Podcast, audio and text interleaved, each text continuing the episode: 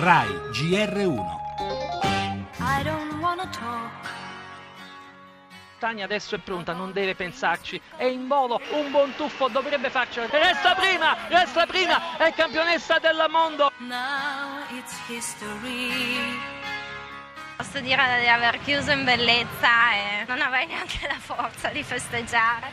Mi sa che, ecco, magari se riesco vado a cena fuori perché sto mangiando veramente malissimo. E una bella bistecchina mi farebbe felice. Pellegrini potrebbe coronare una carriera pazzesca. Passa quinta Federica Pellegrini. Federica va all'attacco della quarta posizione. Federica va all'attacco della terza posizione. Italia in terza posizione. Un mostro Federica Pellegrini il sorpasso. Italia in seconda posizione. Occhio al recupero della Cina. Federica deve resistere. Oro Stati Uniti. Argento per l'Italia. Un argento storico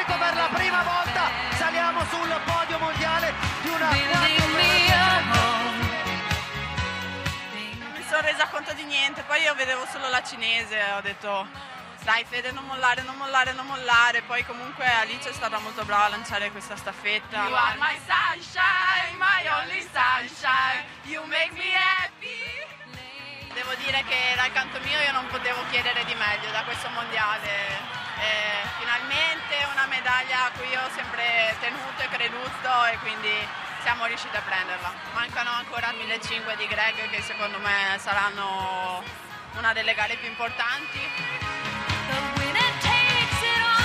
Le ultime pennellate al quadro della grande bellezza italiana dei mondiali di nuoto di Kazan ci auguriamo che arrivino in giornata. Mondiali già da incorniciare con medaglie in tutte le discipline: nuoto in acque libere, in corsia, sincronizzato, tuffi, pallanuoto. Ricorderemo anche una staffetta prontamente ribattezzata del cuore. Mannini Pellegrini più Orsi Ferraioli si sono fermati al quinto posto, ma si sono divertiti, divertendo tutti noi. E poi le regine del mondiale: Sebrilla, Katie Ledecky, diciottenne statunitense, astro nascente già plurimedagliato. I nostri occhi, i nostri cuori erano tutti per le nostre regine, Tania Cagnotto e Federica Pellegrini. Da loro, alla fine di un percorso agonistico straordinario, il testimone passa al futuro del nostro nuoto. Gregorio Paltrinieri in vasca nel pomeriggio per la finale dei 1500 stile libero.